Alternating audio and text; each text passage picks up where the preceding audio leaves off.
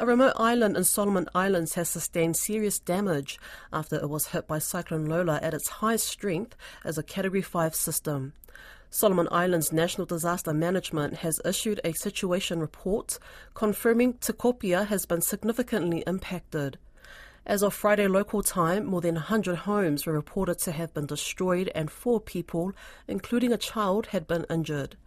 Mary Alalo, a Tikopian community member who is based in Suva, told Lydia Lewis families are homeless, in need of food, clean water, clothes and urgent emergency relief supplies. In terms of the unconfirmed reports I've had, so, so these are from headsafeware to communication from the islands uh, to some of our people in Honiara. So they said there were one hundred houses that were destroyed and four people were injured, and one of them is a child.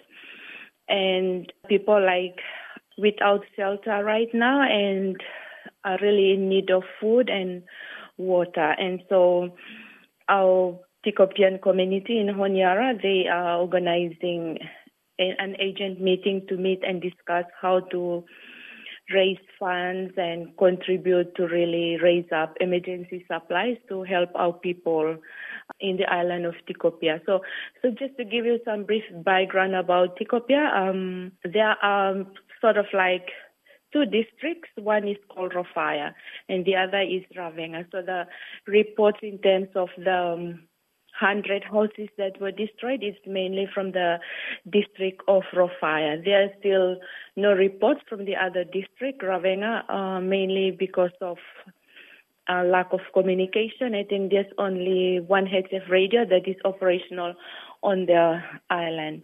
And there's also another of our, uh, I would say, Polynesian outliers. It's called Anuta, and currently, we haven't had any reports from Anuta Island. It's also one of those very remote communities that's often very difficult to get information because of its uh, isolation and lack of communication facilities. And uh, the other the report that came back was that the, there was a communications tower uh, installed by Solomon Islands Telecom, and that was also damage during the cyclone.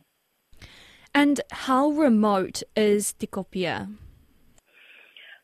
So if you say you take uh, a ship from Honiara, our capital, to Tikopia, and with all the different stops in the islands, it takes about almost two weeks to get there, because it's three days journey from the capital to our provincial capital, Lata, and then uh, there would be like loading of cargoes and all those, and several stops in some of the islands. And once it reaches Tikopia, it's almost two weeks. Uh, just to give you an example of how remote it is, um, so there hasn't been a boat to the islands, I think, for almost three months now.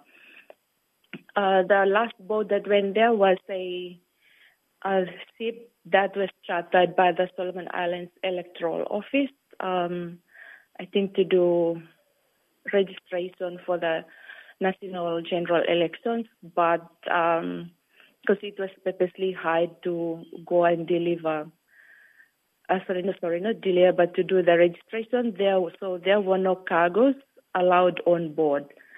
So if, if say I'm talking about a cargo boat to deliver cargoes to the island, I think the last cargo boat was about maybe six to seven months ago. So the people had really depended a lot on our traditional foods and gardens. And uh, I just spoke with my uncle. So my uncle is um, a person who really is committed to serving our people through providing Uh, transportation despite the remoteness of the island. So he takes a lot of risk uh, traveling to between one of the closest island to Tikopia called Vanikoro. And just be, two days before the cyclone hit Tikopia, he was actually in Tikopia transporting um, a church team to the island and also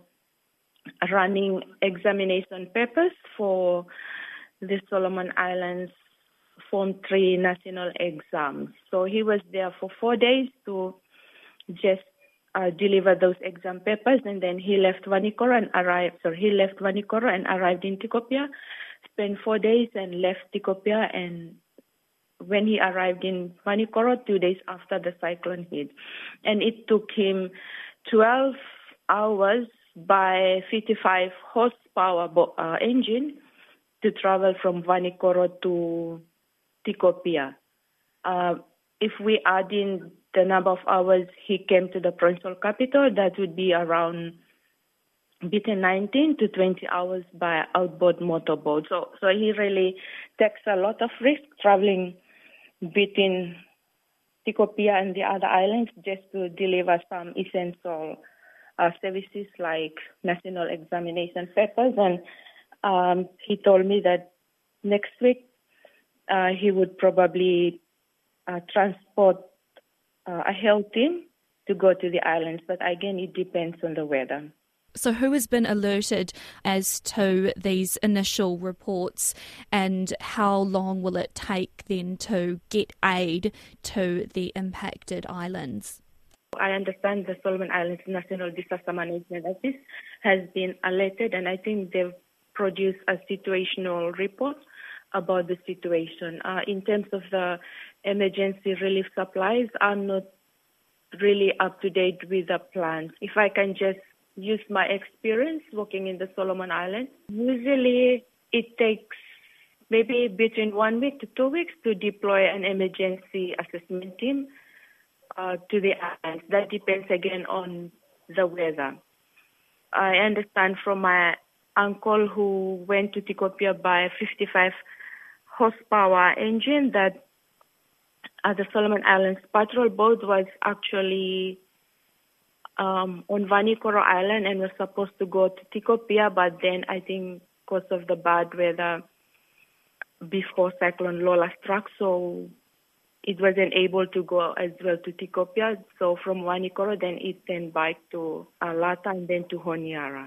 So I guess it depends very much on the funds that are available and also uh, the weather conditions. And how severely injured are those, and how will they get treated? Is there a doctor on the island? Um, in terms of how injured they are, um, I didn't really get that information from my uncle who reported on those who were injured. With the medical treatment, there's a clinic on the island, and I think there's a nurse. In terms of medication, I'm not really sure if the The, the clinic has medicine or other essentials there, because there's been drug shortages in a lot of the clinics, even the national hospitals and provincial hospitals around the country. So when that happens, remote rural communities are even worse off.